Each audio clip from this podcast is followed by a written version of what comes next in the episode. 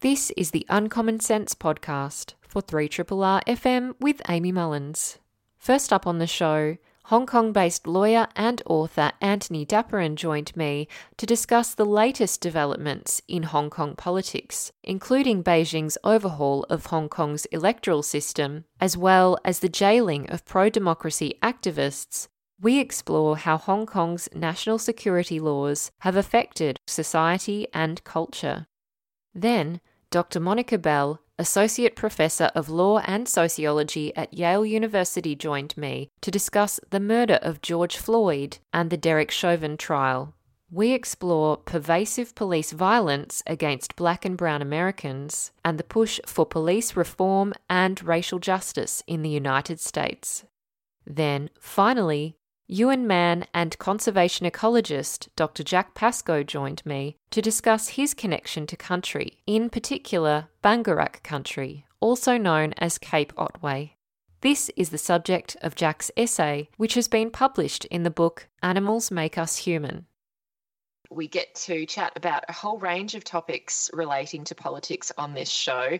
And one of the areas which I've been absolutely fortunate to cover, and it is such a significant part of our region and our neighbourhood where we live, is Hong Kong. And Antony Dapiran has been so generous with his time many times before to sit down and have a chat with us to really explore the depth and complexities of these political issues in Hong Kong, which are now really social issues, things that people are confronting on a daily basis.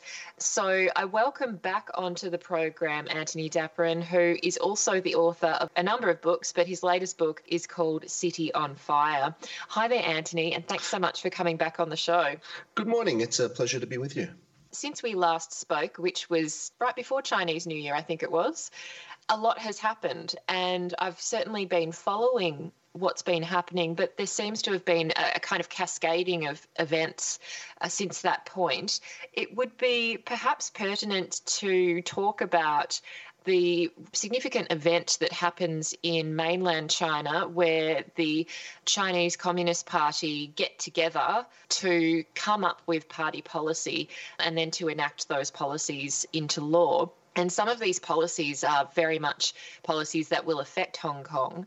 So I wondered whether, given the, the recent Congress in China, could we have a quick chat about some of the key policy areas um, that directly affect Hong Kong that have come out of that recent Congress in China? Yeah, certainly. And and just by way of background, this is the, the, the National People's Congress, China's parliament that, that meets um, for its formal session once a year in March. And I guess if you want to think of an analogy, you could think of it as sort of China's federal parliament, and then uh, the Legislative Council here in Hong Kong is something akin to the sort of the state parliament. So we have our own legislature here in Hong Kong that's supposed to make the laws for Hong Kong. And under the one country, two systems agreement under which Hong Kong was returned to China, the only things that Beijing's National People's Congress should be making laws about for Hong Kong are matters of defense, foreign affairs, and, and, and things outside Hong Kong's autonomy. But other than that, they shouldn't be interfering in Hong Kong. Now, last year, this is the body that introduced that notorious national security law that we that we've been talking about, and that that uh, that in itself was a was a big surprise because people thought that that this is not the kind of thing that that the National People's Congress should have the power to do or should be doing for Hong Kong. And I suppose people at the time thought that it was sort of a sort of a one-off, and uh, and and something like that wouldn't happen again. But um, uh, this year there was again something of a surprise, and and the National People's Congress stepped in again. Um, in relation to Hong Kong. And in March, they announced um, a, a, massive overhaul of the Hong Kong electoral system, um, the, the system by which Hong Kong chooses both the chief executive, the head of the government here, uh, and elects its its legislative council, which was always at best only semi-democratic, and now will be even less democratic after these reforms what exactly are the changes in the sense of how things currently operate and what they'll mean moving forward electorally in practice in Hong Kong? Mm. So, for Hong Kong's uh, legislature, the Legislative Council, previously it was sort of half democratic. Um, so there were 70 seats, and, and 35 of those were chosen by uh, by what we call geographical constituencies, which are the same thing as sort of seats for the lower house that would that we would have uh, in, in, elections in Australia. So people vote for their local member.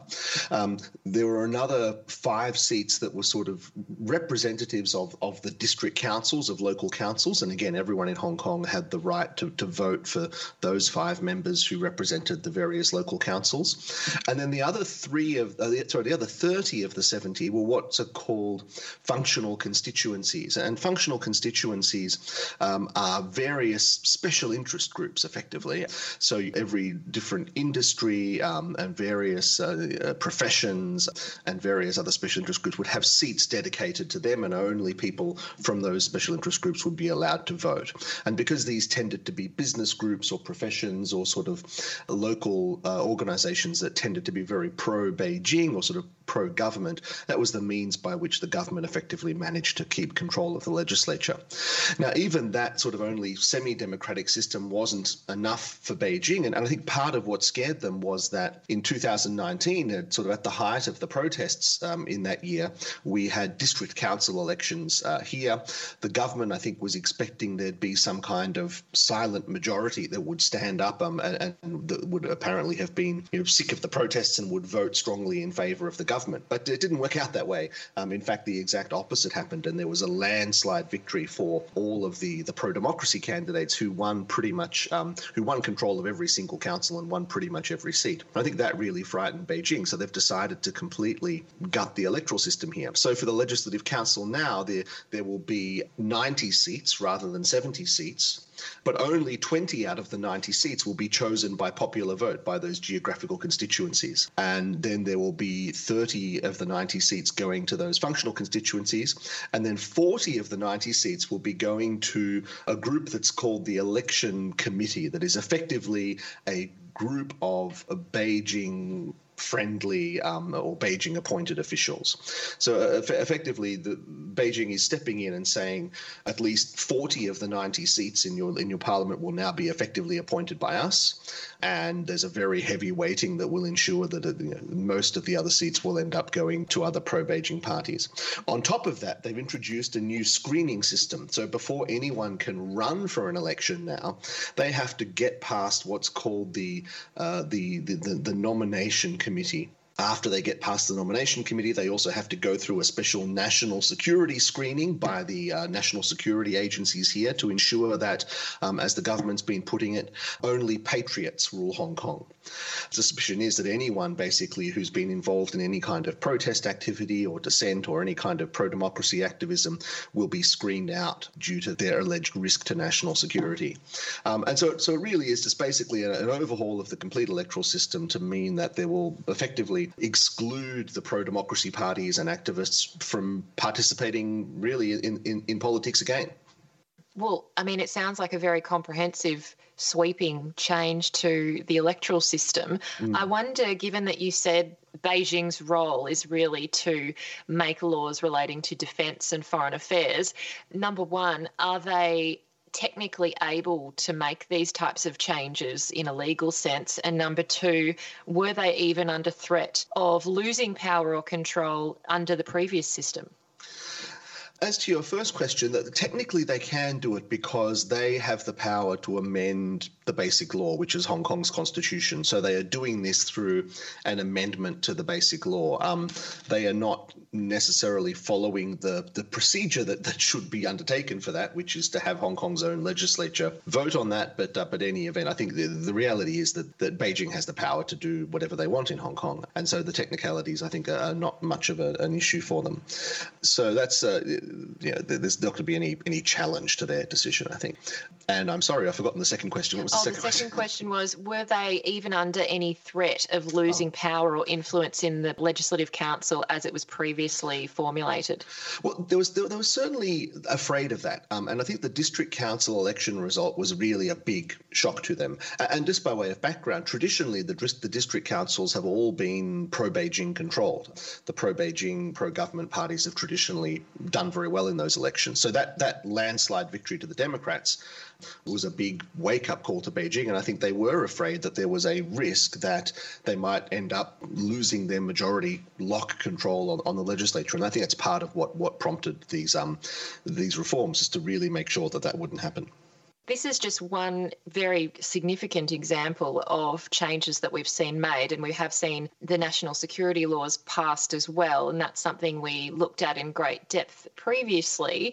And obviously, at the time, we were still somewhat unsure last year as to how this would affect the everyday life of Hong Kongers, not just in their freedom of political speech and activities, but also around how their day to day life might be and just how far and wide these laws would be used uh, in terms of cracking down on culture or trying to steer certain cultural discussions in a, in a way. And I have seen just recently there was an article around a first National Security Education Day, mm. which was imposed by the National Security Law and was really focused on Hong Kong children at school, promoting that law and I guess the cultural norms or expectations of citizens in relation to that law. I wonder if you could share with us whether it's that example or other examples of where you think the national security law has started to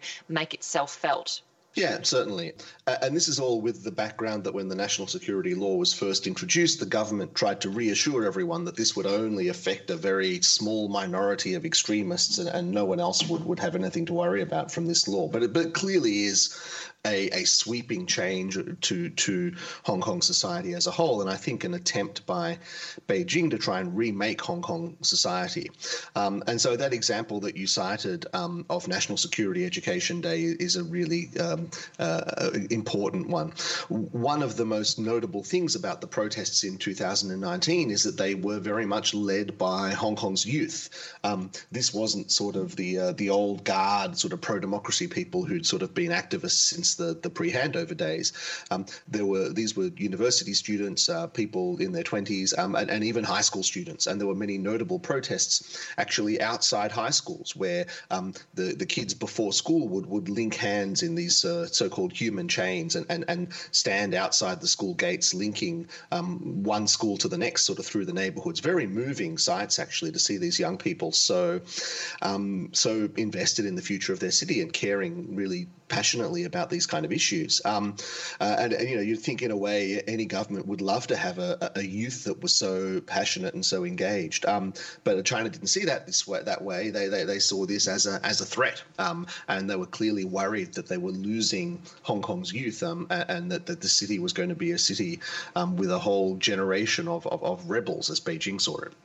And so, this National Security Education Day um, is, I think, the part of an ongoing attempt to overhaul the education system in Hong Kong um, and introduce significant uh, sort of pro pro China, pro Beijing, patriotic content. and so there were a whole series of activities around this day a couple of weeks ago to educate Hong Kong's youth about China, about the importance of national security, about the importance of the, the police keeping everyone safe, um, and know, all sorts of messages designed to change the narrative around both the protests of 2019 and around the idea of what it means to be a Hong Konger in the context of, of, of China as a whole. So that's one one, I think, really important and ongoing cultural change as, as changes are also made to, to school curriculums and, and, and things like, um, you know, protest slogans and singing protest songs are banned in schools and talking about politics is banned in schools and all these sorts of things to overhaul the education system. The arts has been another perhaps not so surprising target. We have a, a, a very large new art museum being built here called um, M which are, people are very much looking forward to as potentially being a, a game changer, putting a world class, very large arts institution. It's going to be the size of, of the Tate Modern in London, including all its various annexes. Um, so a very large facility with a uh, the, the, foundation of it being a, a, donation of some of the most influential contemporary Chinese art from the last uh, 30 years. And so people were, were fairly excited about this sort of edgy contemporary Chinese art that couldn't be shown in the mainland, um, now having a home in this new world class museum in Hong Kong. Well, uh, surprise, surprise, that uh, institution um, had came under criticism by some pro Beijing politicians who singled out some artwork by the artist Ai Weiwei, who I'm sure uh, all of you have heard of, a famous dissident artist. Um, a number of his works are in the collection that, that M Plus will, will be holding.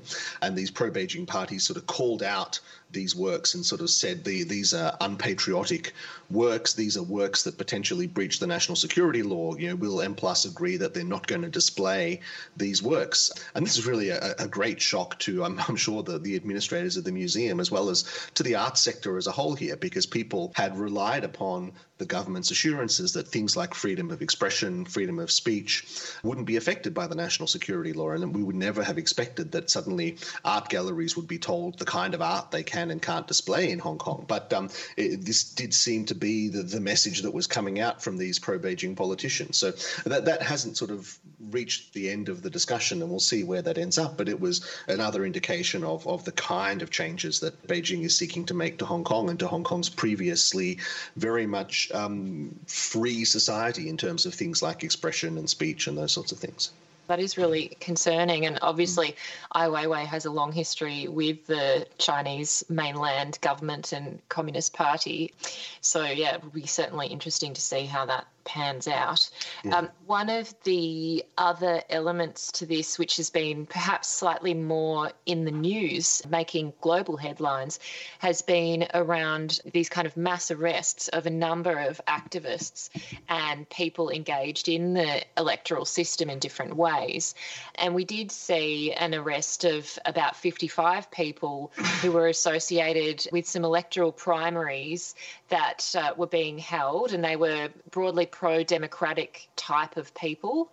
And we have seen a number of others arrested for different so called offences under the national security laws. And we've now seen, as time has gone on, these people get to court, have their day in court, and then um, in some cases be found guilty for the charge that uh, they've received. So I wondered whether you could talk us through some of the most significant figures who have been arrested. I did note that they spanned a wide range of ages, people including Martin Lee, who's aged 82, Jimmy Lai is aged 73. So there have been some quite prominent and older Hong Kongers who are very well known, prominent figures in society who've also been arrested and received uh, guilty charges and sentences for jail. Yeah, and I should just add that sort of part of it's been a real feature of of the last year or so since the protests have ended and I think will be a feature of Hong Kong going forward for, for, for at least several years to come and that is this constant parade of arrests and trials. Um, and I think it's part of the tactic of the authorities to continually harass the opposition and activists and dissidents by continually arresting them on various charges and putting them through the legal system again and again and again. So someone like like Jimmy Lai who's a, a a, a, pro democracy media um, magnate. He owns um, a, the largest pro democracy newspaper here, the Apple Daily. He has been charged with numerous charges under the national security law. Um, in addition, under the, the public order ordinance, which is the laws that govern protest, um, he has already been sent, found guilty and sentenced on some charges. He's also awaiting trial on numerous other charges he's going to be tied up in the legal system, I think, for, for many years to come and, and remanded in custody as those as those trials work their way through. And this is what a classic, uh, what I call a lawfare approach that the government is using just to really tie up the opposition in these court cases. But a couple of the really notable ones.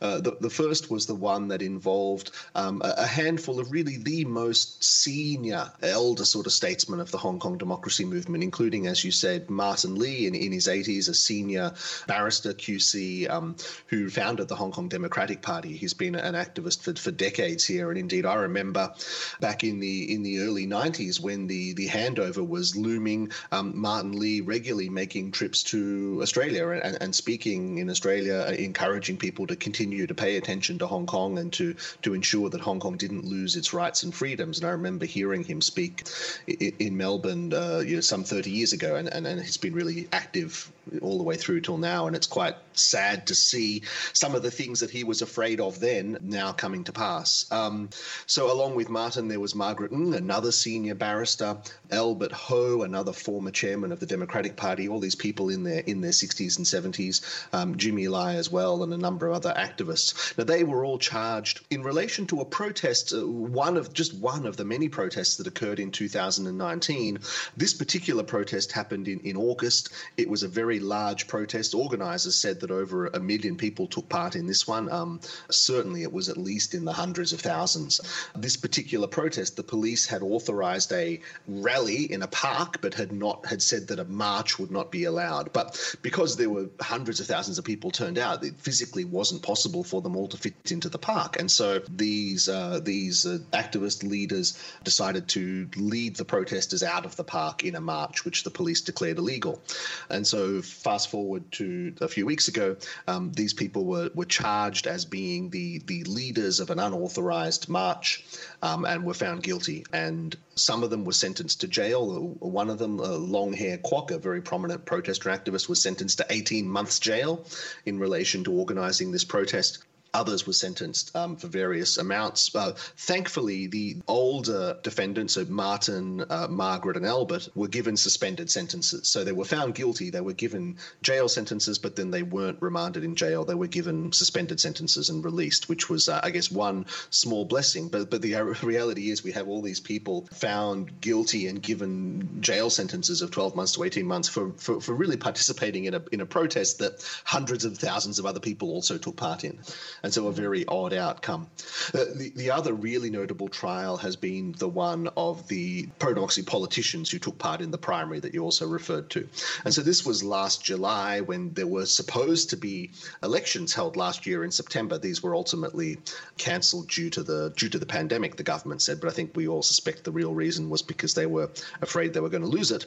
But in preparation for that, the various pro democracy parties decided to coordinate their efforts. And so rather than competing against one another, um, they held a primary election where uh, all the various pro democracy aspiring candidates would run. Anyone from the community was welcome to cast a ballot um, to decide which candidates they wanted to run. And then the idea would be that the people that got the most votes would then nominate themselves for the election. As part of this plan, uh, several, uh, a number of the candidates also said that if they were successfully elected, they would aim to win a majority in the Legislative Council. And if they did did that, they would exercise their powers under the basic law to try and veto the government's budget bills. And there's a mechanism under the basic law by which if the, if the LegCo vetoes the budget bills, then they can force the chief executive to resign and can force a, effectively force a change of government. So all entirely legal, all within the, the processes set out in the in the basic law. But this plan really infuriated Beijing. Um, and I think they also saw it as an opportunity to score another hit against the pro democracy movement. And so, what the authorities here said was that that plan to veto the budget and force the government to resign was effectively a subversive plan, a plan to subvert state power, and therefore that the entire primary election itself was a plot to subvert state power. And as a result, they charged every single candidate who ran in that primary election under the national security law for subversion. And that was ended up with, as you say, some 55 people being arrested purely for having organized and, and attempted to win an election effectively. Um, so 47 of those had committal hearings, um, formally arrested and had committal hearings um, uh, earlier in the year. A really remarkable hearing then took place where you had 47 defendants in the one court sort of hearing their, their bail applications uh, and, and the trials went sort of late into the night, day after day. We had defendants sort of passing out because they didn't have sufficient food and water. Uh, it was really a, a, a, an awful sight, a sort of week long trial. And at the end of that, most of those uh, defendants, almost 40 of them, have been remanded in custody. Now, they haven't been formally found guilty yet. They um, awaiting formal trial, but um, the national security law says that um, un- unless unless the court is comfortable that you're not going to uh, continue to threaten national security, they are required to deny bail. And so most of those defendants have been denied bail, and they're going to be sitting in jail now, formally awaiting a trial that will take place supposedly sometime later this year. But, but what if the, the effective result of this whole process is that the entire opposition party, effectively every candidate who was planning to run in that election under the pro democracy banner, has now been arrested, and most of them are sitting in jail awaiting trial. So, setting aside all, all the various electoral reforms that have been undertaken, there is effectively no one left from the Democratic side to, to run in the elections because they've all been arrested. Yes, well, it's a pretty um, tough call to then try and recruit people to do that. exactly. Given what the obvious repercussions are. Yeah. One of the other, I guess, critical features of any democracy, at least, is a free press and mm. free journalism. And you just mentioned there, of course, Jimmy Lai being the founder of the Apple Daily has been caught up in this. There's also been other journalists caught up. I did note that an award winning journalist, Bao Choy, has also been arrested and tried and now found guilty of a crime for using a public database to expose police failings in Hong Kong. And apparently, is the first time a member of the media has faced prosecution in Hong Kong for the act of reporting. It, it seemed that the actual offence of looking through a public database of car registrations is what has led to that. Yeah, that's right. Now, Bao Choy was a, a, producer at RTHK, which is sort of Hong Kong's equivalent of the ABC. It's the government broadcaster. And she was working on a, a documentary about the Yuen Long attacks. Now, just to remind listeners, during the protests of 2019 out in a, a suburb of Hong Kong called Yuen Long, there was an incident where a, a number of uh, effectively pro government pro Beijing triad linked gang members attacked protesters as they were coming home from the protests one night in, in July. Um, a very violent attack unarmed protesters and sort of innocent civilians being beaten with bamboo canes and, and rods and clubs and things by this sort of pro Beijing mob. And the government has really never fully given an accounting of that incident. There have been very few arrests in connection with it, no convictions yet. And so it's it, it's very much an incident that weighs very heavily, I think, on, on, on people in Hong Kong and something the government's never accounted for. So she was working on a documentary about that incident. And one of the things she was trying to do was to connect the cars, the vehicles that had transported um, the gang members to that protest with their owners to try and figure out perhaps who was behind these attacks. So, classic investigative journalism. And she was accessing a, a public database of, of car registration plates to do that. Um, now, previously, this was completely legal, and indeed, there was a, a box on the form that allowed the media to tick to, to if they were sort of to, under the sort of the, the question, what purpose are you making this request for? And they could tick uh, media. Now, the government changed the form, took media off the form, and, and left a, a, category that said other, but also said that you should only access this database for, for traffic related purposes. So Bao Choy ticked the other box, um, made her application, obtained the information, and used that to great effect in her documentary. Um, but then what the government effectively did was to come back and say that she had made a false statement by, by ticking this other box when she was actually using it for, for media purposes, and media purposes is not one of the permitted purposes for accessing this database. So, again, this sort of lawfare using the legal system to harass people that the government um, is unhappy with. Um, and I think the fact that she was making this documentary about the, the Yuen Long attacks and something that the government didn't want to be further exposed in public led to them prosecuting her um, and finding her guilty. Um, thankfully, she received only a 6,000 Hong Kong dollar fine, so that's what the equivalent of about a thousand Australian dollar fine. Um, and wasn't put into jail. But um, it's a it's a real um, sort of sends a real chill through the entire journalistic community here. Um, firstly, no one's going to be accessing that database again um, for journalistic purposes, um, and second, I think everyone's going to be very carefully watching their step whenever they're carrying out these sorts of in- investigative reporting in the future um, to, to make sure they very scrupulously toe the line and and, and don't uh, you know, inadvertently break any laws because I think it looks like the government's going to you know, really be scrutinising the media sector very closely. Absolutely. I'm talking with Antony Dapiran, who's an author and lawyer based in Hong Kong, and we're talking about the political situation in Hong Kong at the moment. Antony, do you think, having talked about so many of these areas of crackdown, suppression, threats, and suspicion around people who may do seemingly innocuous things and perhaps not even think that it could be caught up in these types of national security laws. Has this led to a societal change in the way that people, Hong Kongers, interact with each other on a daily basis? Has it led to any sense that people don't feel free to express themselves even with people that they trust. Uh, yes, absolutely. There's been a, a, a chill that you can feel uh, sort of coming down around uh, around society, uh, and there's sort of two particular ways that you notice that. The, the first one is that people are learning, perhaps in the way that people under totalitarian, authoritarian regimes all around the world learn, um, to speak in code uh, people no longer talk about these things directly for fear that it, it's going to lead to trouble for them and the people that they, they, they're talking with. And so they sort of learn to, to speak in code, to refer to things obliquely, to, to sort of talk around these kind of topics. Um, and whenever you um, are talking with someone that you don't know very well, there's a certain amount of of tiptoeing and, and talking in code before you sort of establish where the other person stands politically. And so, just this idea that people no longer feel that they're able to speak freely is, very much uh, the case now, and, everyone is sort of learning to to tiptoe around these issues.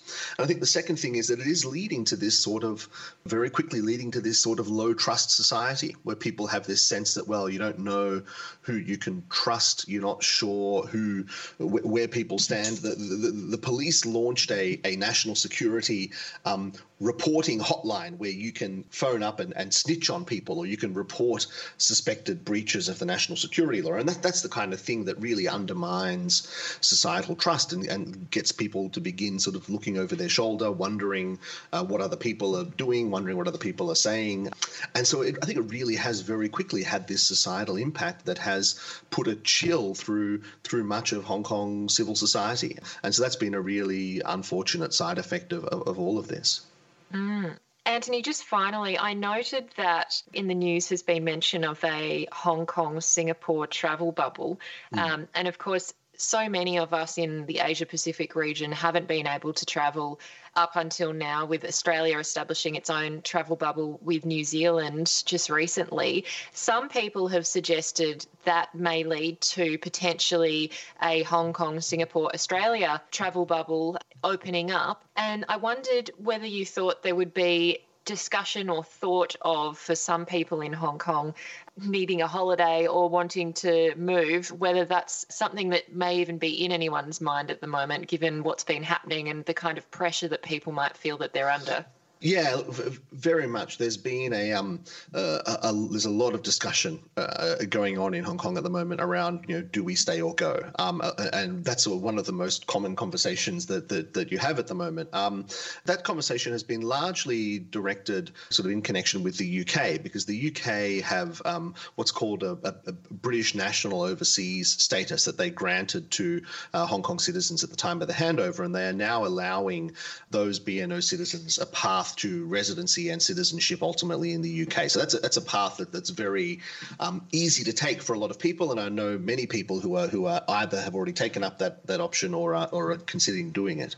Australia is a bit trickier because I think Australia, while they the Australian government has said they welcome um, immigration applications from Hong Kong, and I think will favourably consider, in particular, skilled migrant applications. They don't have the same sort of easy path that that that, that sort of anyone can stroll in the door.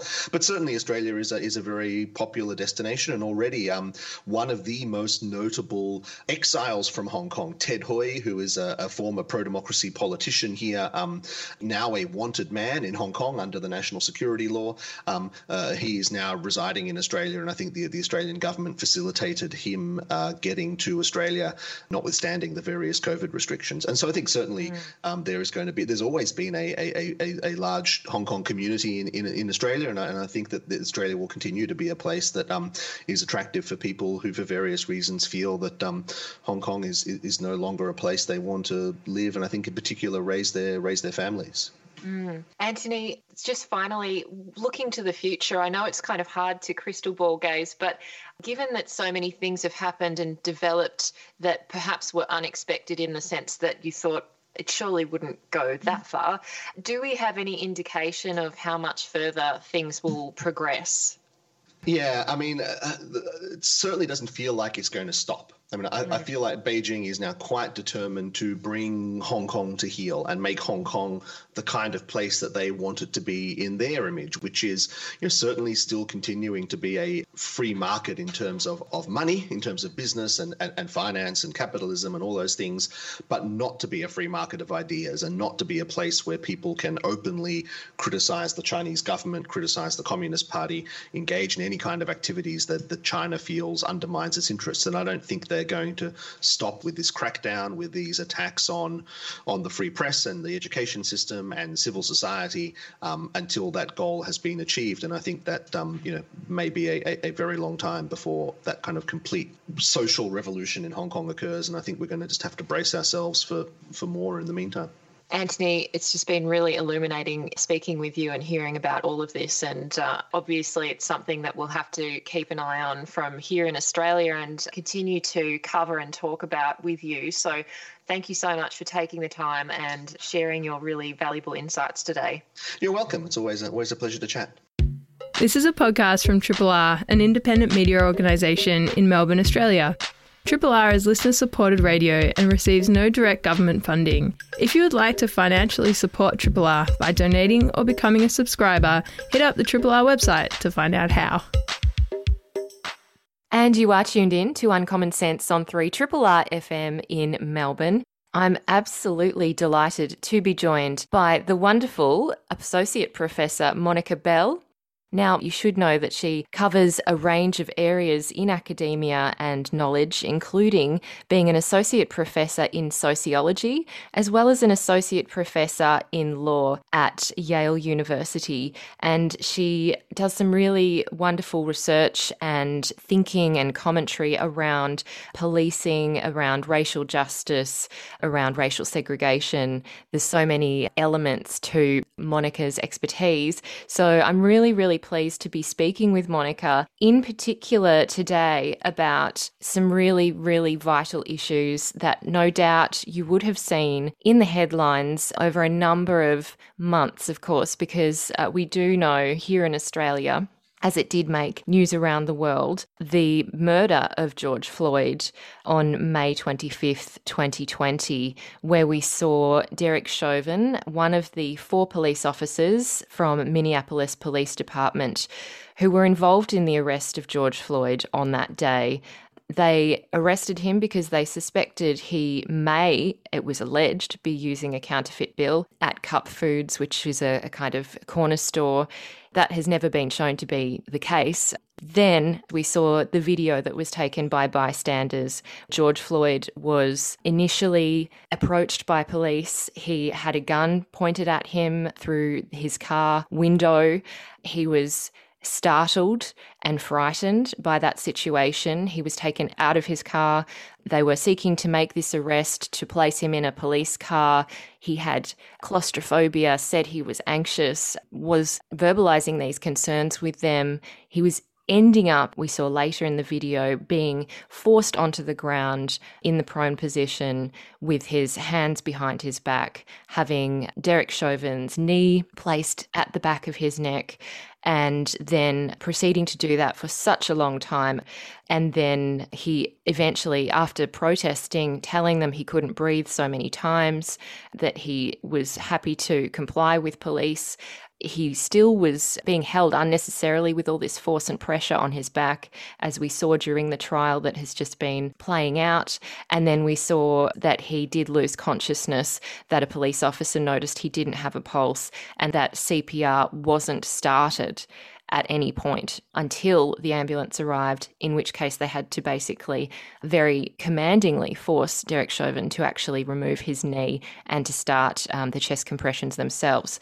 So this was a very shocking and extreme and public and violent act that the whole world saw.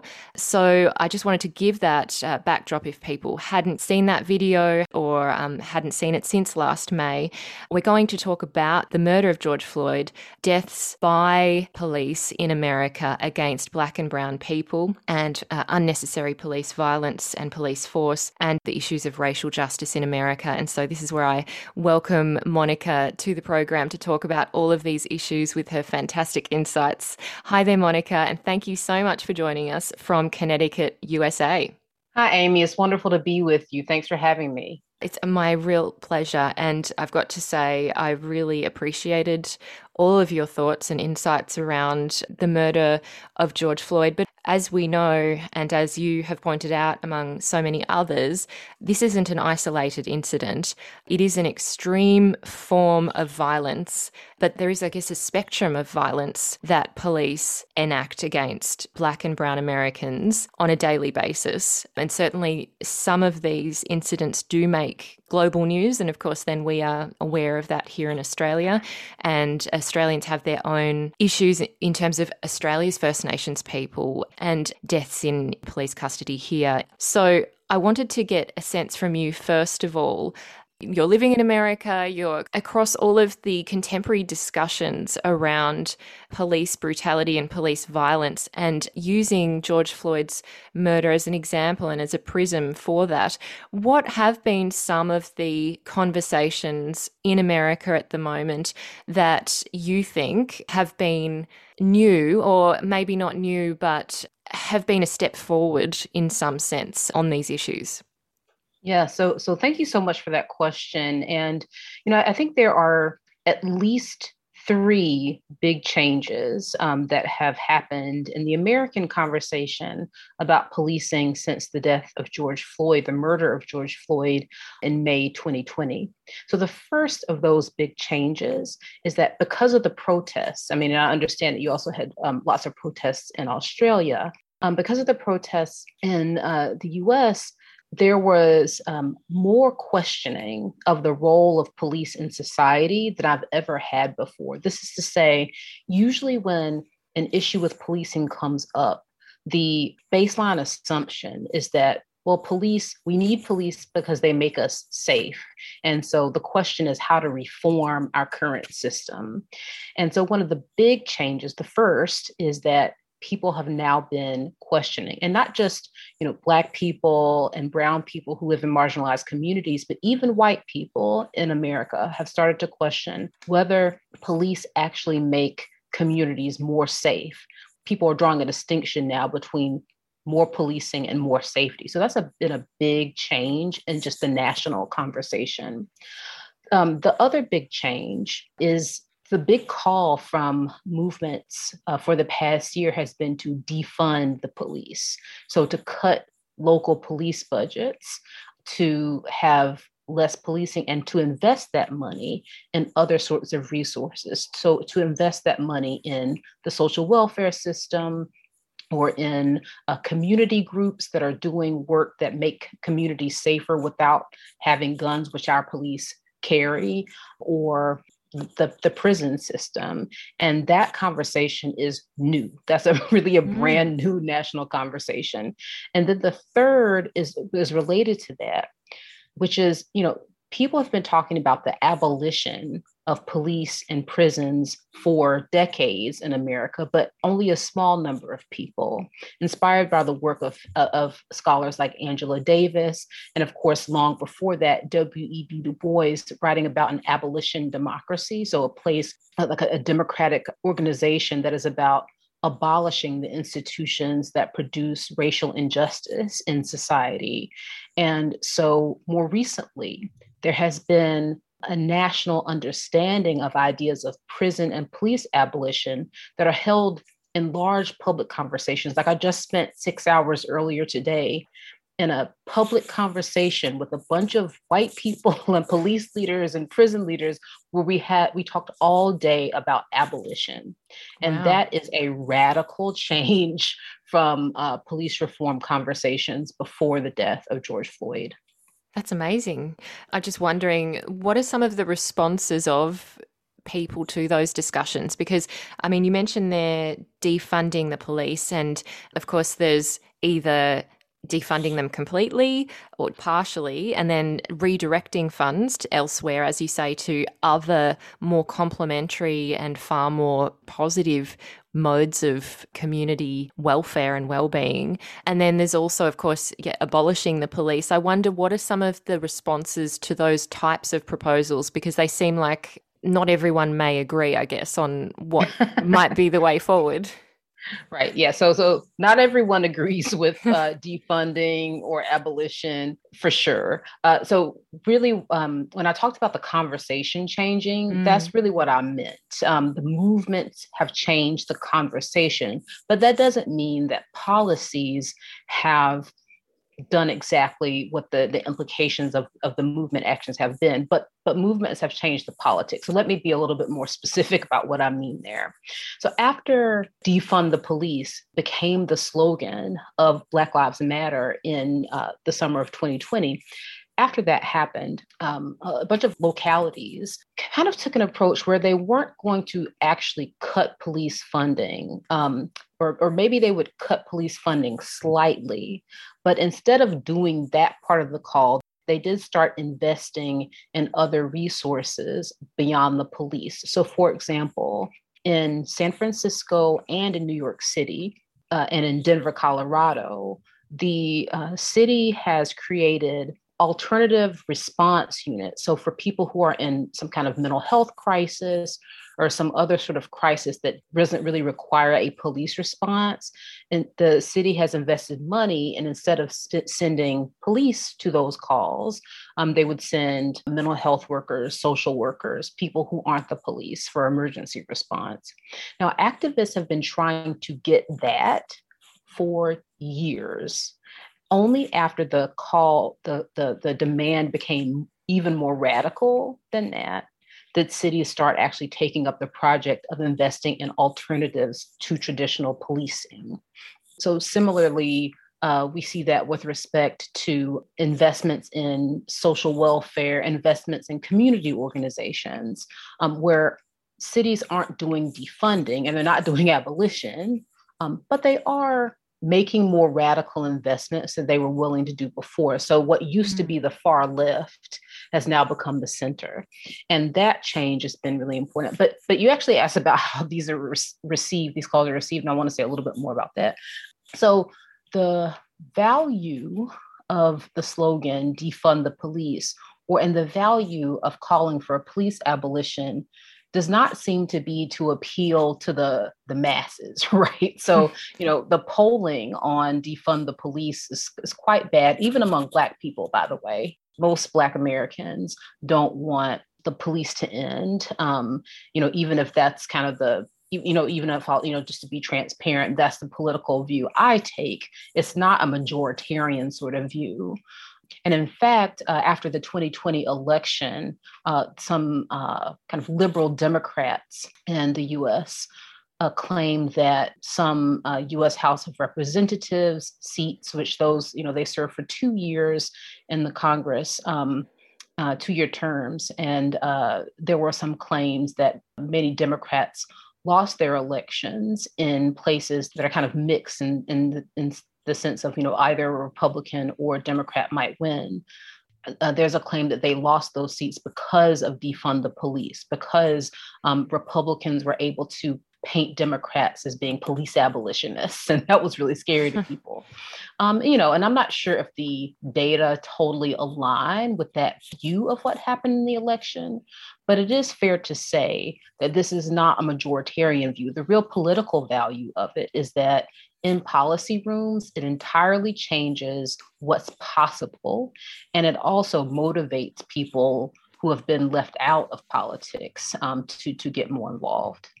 It makes a lot of sense to me in the sense that having worked in areas like gender equality, and you see changes are so incremental a lot of the time that these shifts in conversation do eventually shift policy in a gradual sense. And as you were saying there about at least redirecting funds or even increasing funds and placing them into other programs that are better in the sense of having better outcomes for Black and Brown Americans. I mean, that is progress. And I wonder whether you think that that is a signal that there is more room to keep pushing the conversation along, given that what was deemed, as you say, far left or quite radical an idea like defunding the police, whether that now means that there's more scope to continue pushing out the boundaries.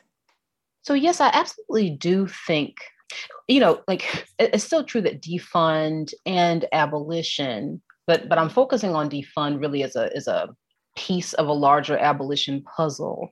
But there's so much more work that terminology can do. And so we've actually started to see cities in the United States, some of them wanted to cut police funding. So I'm thinking here, uh, Seattle, Washington um, is, is a good example of this.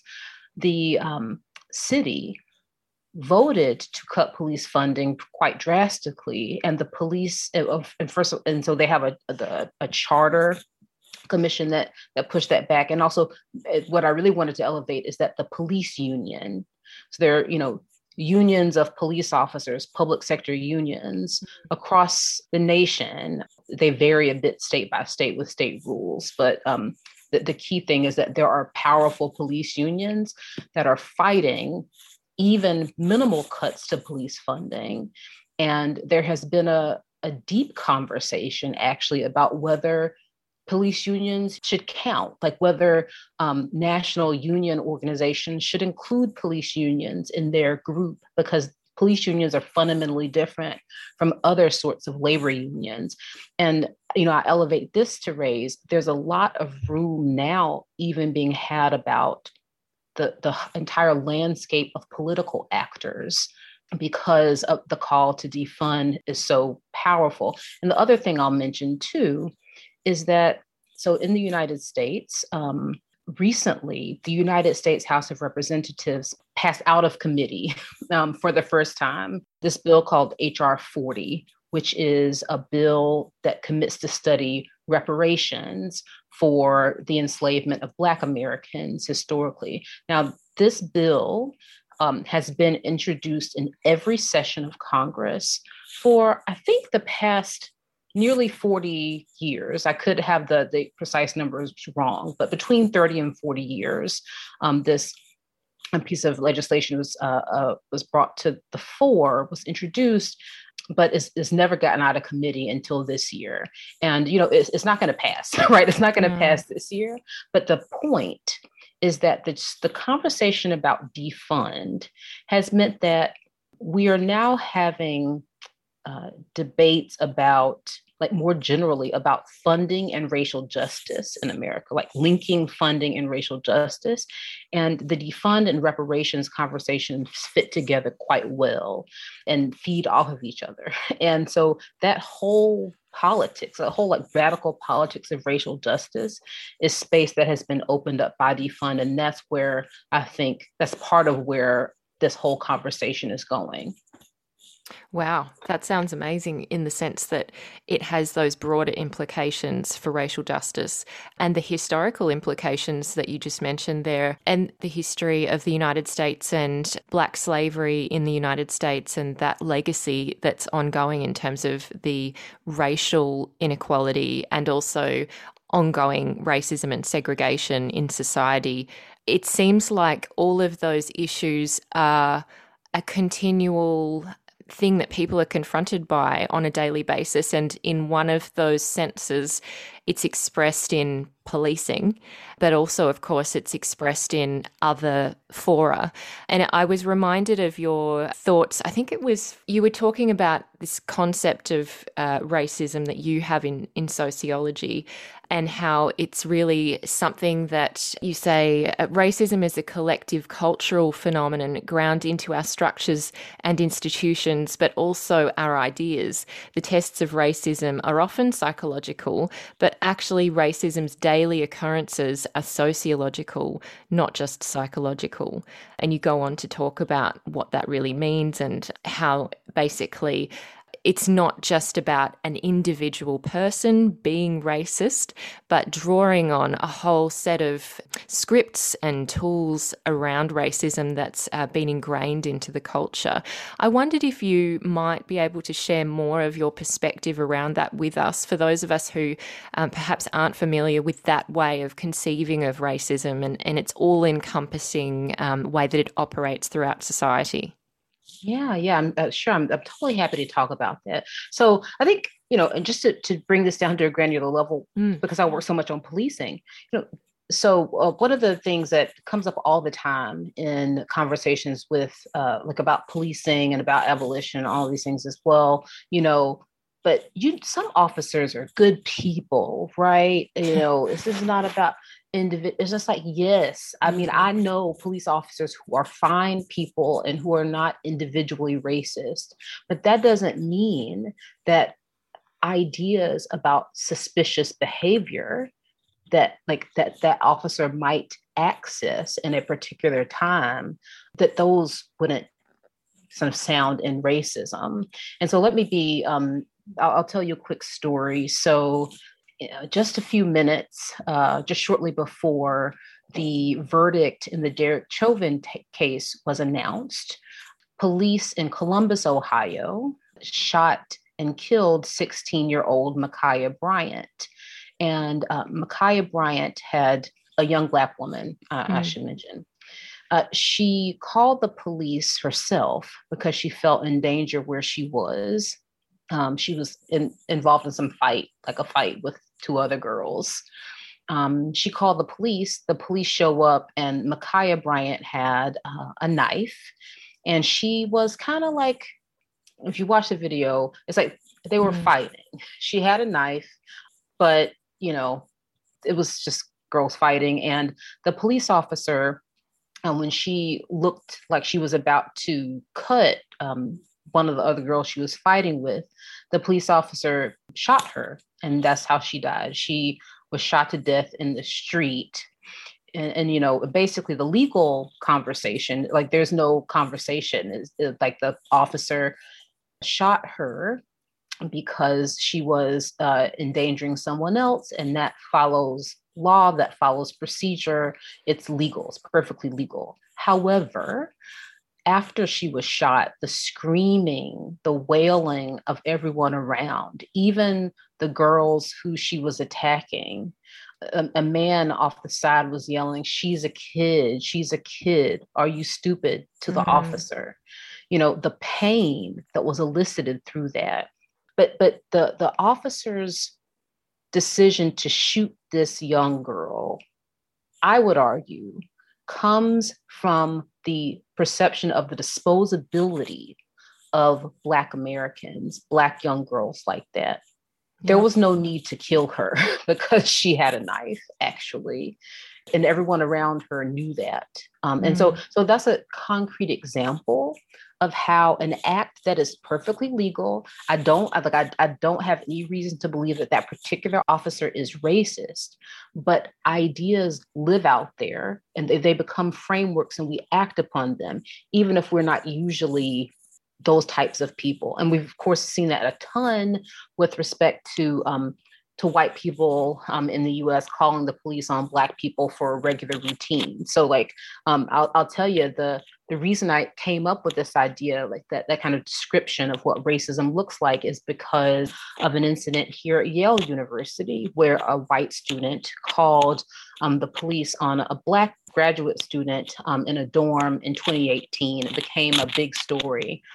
But interestingly, a, a big part of that story that was left out is that the white um, student who called the police on this Black student unjustly is someone who was involved with police reform herself, was someone who considers herself to be anti racist. And so her whole thing is like, well, you people all know I'm not racist. I work on racial justice. And, and so my response to that is it doesn't matter whether you're racist. In that moment, you saw a Black person. Um, and the frame that was available to you was one of danger. It doesn't, it's not about everything else you do, because even people who work for racial justice are subject to the same sorts of frames. So, yeah, I'll stop there, but I hope that makes sense. Yeah, no, it absolutely does. Yeah, thank you for those examples. Looking at it more broadly, and even looking at the George Floyd murder and situation that led to that murder, there have been so many conversations about the fact that there seems to be examples where there's a jump to conclusions because of this frame that you're talking about here that everyone's operating under that means that black and brown people are treated with more suspicion, that means that they are expected to respond in a violent way when, for example, George Floyd was not responding in a violent way and, in fact, was very polite and complying and very deferential, really, for the most part, in terms of how he was interacting with police. That example certainly shocks a lot of people. But this is something which I wanted to understand from your perspective, given your focus on policing and this background kind of frame and cultural environment that we're all operating in. But In terms of these ideas about de escalating, not jumping straight away to a lethal use of force. Um, these kind of situations where we do see, and I just wanted to remind those listening that black and brown people are more likely to be killed by police in their interactions with police than a white person. So I guess I just wanted to get your sense of what police responses are in terms of realizing that there might be other ways of approaching someone if they're anxious, like George Floyd was, if it was only about a really minor potential crime, but you know that's not even proven. Uh, I'm just wondering what your thoughts are around those issues that people have raised. That it seems to be that we're over criminalizing um, situations, and I, I yeah, I just wanted to get your sense of that. Yeah, yeah. I mean, like, are we over criminalizing situations? Absolutely. Um, there should not have been a police response at all, in my opinion, to an alleged counterfeit $20 bill. Um, there was no harm that was going to be um, addressed by having police respond. And then also, multiple police respond, mm. uh, you know, and um, what's critical here is like, sure, it may be fair for um, counterfeit money to be a crime, to be part of uh, the American criminal law, but not every crime actually receives a police response. We have a huge criminal code um, throughout our states, and we also have a growing federal criminal code, actually, even though most uh, in the United States, most criminal law is state law. So that's one problem that is, is deeply structural. Um, this came up actually was a big part of the conversation in uh, 2014, in 2015 uh, when Eric Garner was killed um, in New York City. The whole idea that he was killed um, for selling loose cigarettes, which is true. Um, that is a, mm. a crime in New York. Uh, and that was the reason the officer engaged with him because he was selling loosies, um, loose cigarettes. And um, then he died. And, and, so we still have to do a lot more work, I think, um, to, to deal with the broad scope of our criminal law. But there have been movements to and, uh, not just movements, but policy change around what police will respond to or what what actually uh, gets police response. So so so that's one sort of piece of that conversation.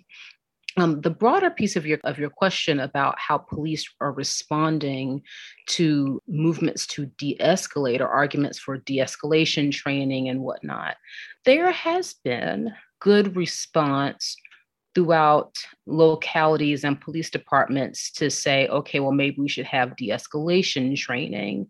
Um, many police departments already had de escalation training, but the, the issue is that these racist frames of dangerousness interfere with officers' judgments about when it is appropriate to focus on de escalation.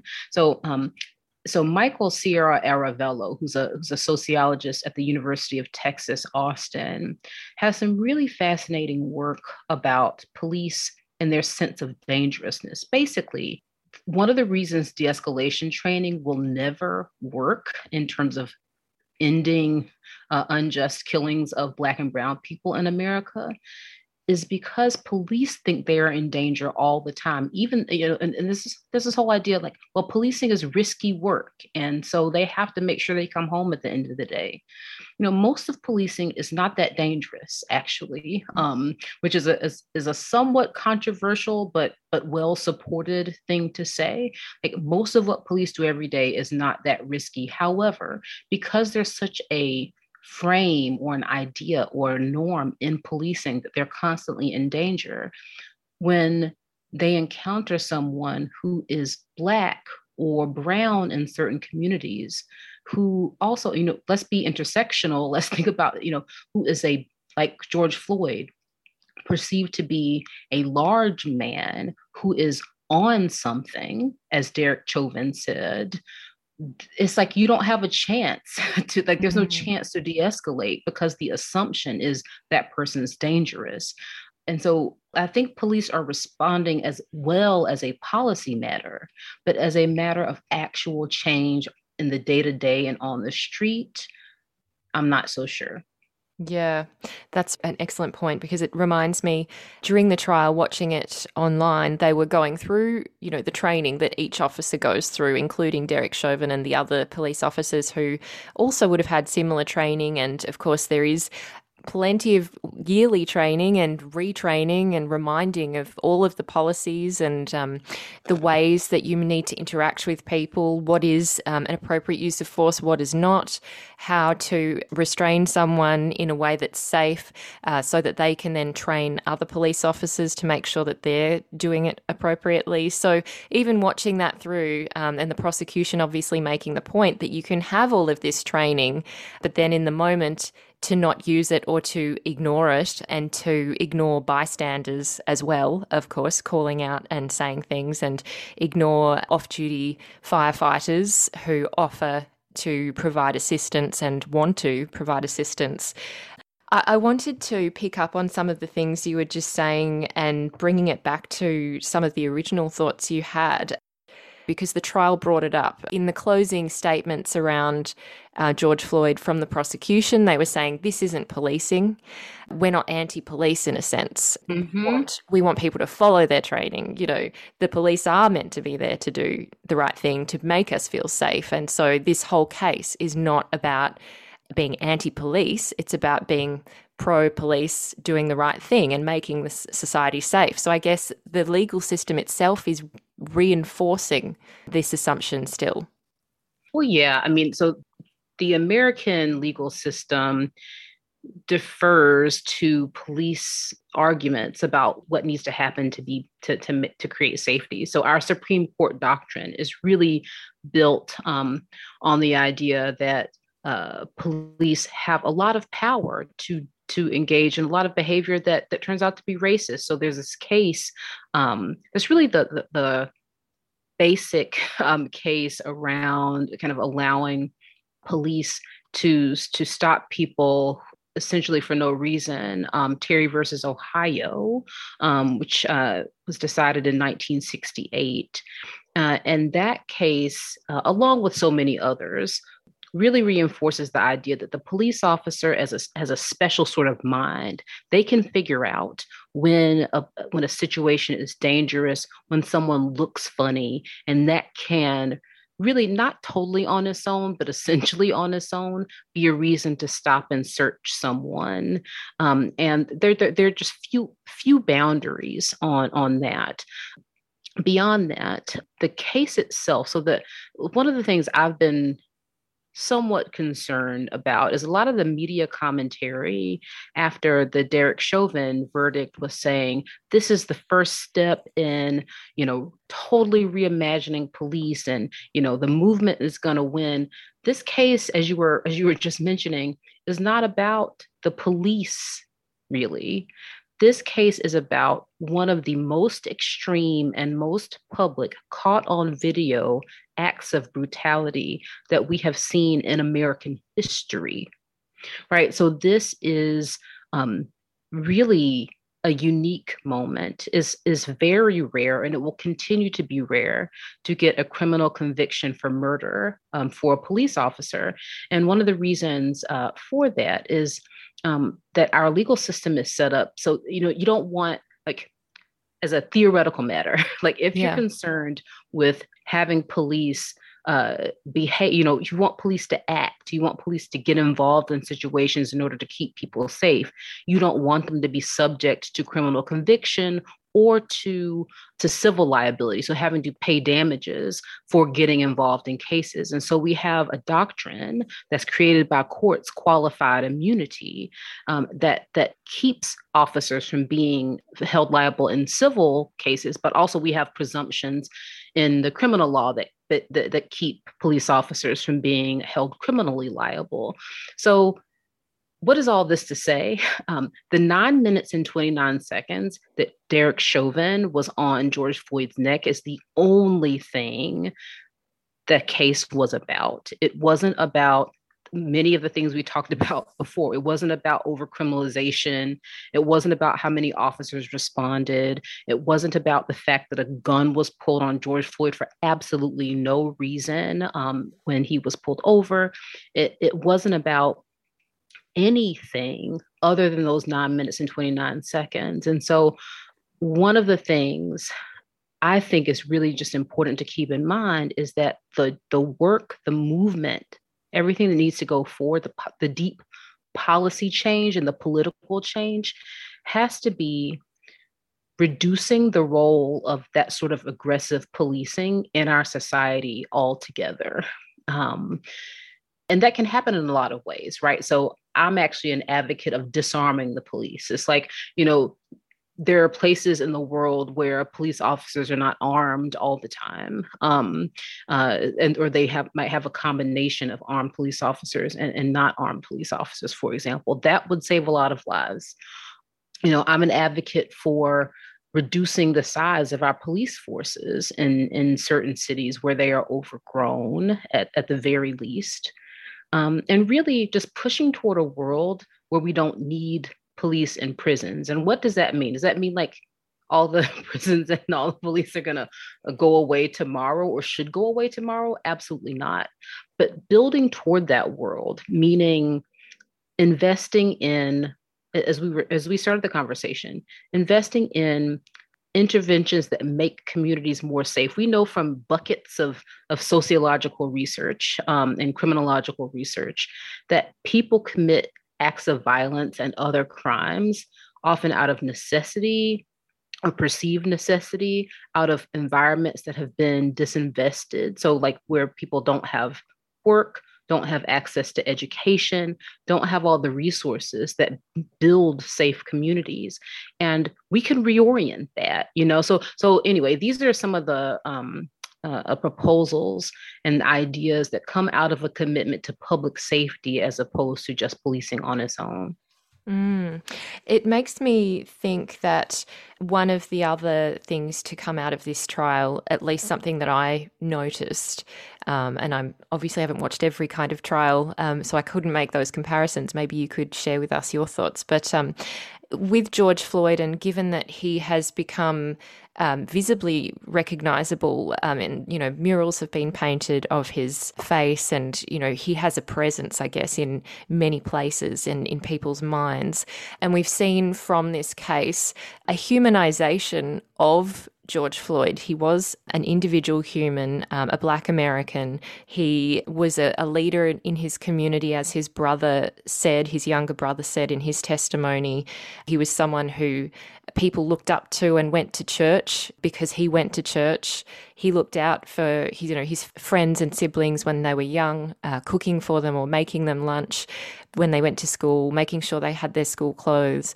The, the way that people spoke of him and who he was as a person, making it absolutely abundantly clear that his life mattered, like we all know.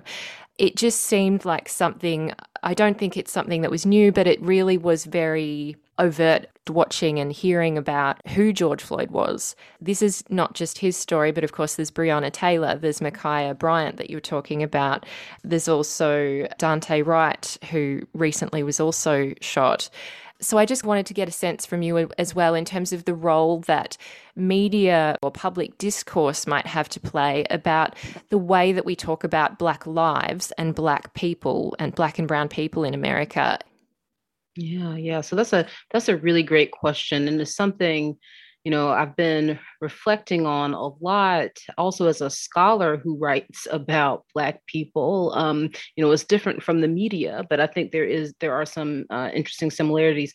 So you know I think the humanization, uh, for lack of a better word, story um, for George Floyd throughout the trial was was critical and valuable, and and and I think like I, I remember seeing shortly after George Floyd died when the video um, was circulating.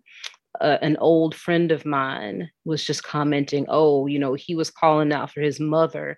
And when he called out for his mother, it wasn't any of these facts about his life that you were talking about that came up mm. in the hmm. trial, but even just the humanization. It's like, oh, remembering that this is someone who had a mother. That, that, that the deep dehumanization of Black people uh, globally, um, actually, uh, especially, but also so also including in America, that dehumanization is so deep that simply remembering that a black person has a mother matters a lot to people. So I think media can have a really important role to play in telling stories about black people, including black people who are suspects or who are criminal defendants or, or, or like telling more about their humanity, not just saying a black man or whatever, um, and not just focusing on what's what's troubling about them. I will say one thing that I really appreciated in the kind of humanization story of George Floyd is that you know, and this is, of course, by legal necessity. They didn't shy away from the fact that he is someone who um, had a drug addiction and who who struggled with using drugs, but that was contextualized. You know, his his former girlfriend uh, testified in the trial and and told stories about him that really even humanized addiction, mm-hmm. which has mm. been hard historically, um, especially for Black people in the US, uh, given the crack epidemic, so to speak, in the 1980s and 1990s. No one was telling humanizing stories about people who use drugs. And I think the opioid crisis um, in the US, which um, has, has taken in more white people and is a much more recent episode of of widespread uh, drug use and drug addiction has ch- even changed those sorts of politics. So, I, I guess the concern I do have about the role of media and these and humanizing Black stories is that, you know, as you were alluding to earlier, George Floyd didn't do anything wrong in his interactions with police. To the extent he was doing anything that appeared to be resisting, it was out of deep anxiety and terror he didn't resist at all. Now, but but just because someone resists being arrested for no reason, they shouldn't die, right? Mm-hmm. Um, and so like I, I, guess you know I think about Michael Brown, uh, you know Ferguson in 2014, and how the New York Times ran a story which with the headline "He was no angel," and proceeded to to talk about how Michael Brown struggled to graduate from high school, but he did. And just like very, I don't know, things that they viewed as not being angelic. And it's like, it, that's not important. you know, yeah. like you shouldn't have to be a perfect Black person in order to not be killed by the police. And one thing I guess I worry about Black people's trauma and Black people's um, experiences shouldn't have to be fodder in order for white people to see them as human. Mm. And I suppose, like, maybe this is a necessary, um, it was maybe it's necessary right now given the depth of Black dehumanization, but um, that's not the promised land. Like, the promised land is we are not uh, subject to to this sort of violence, regardless of whether we have behaved perfectly.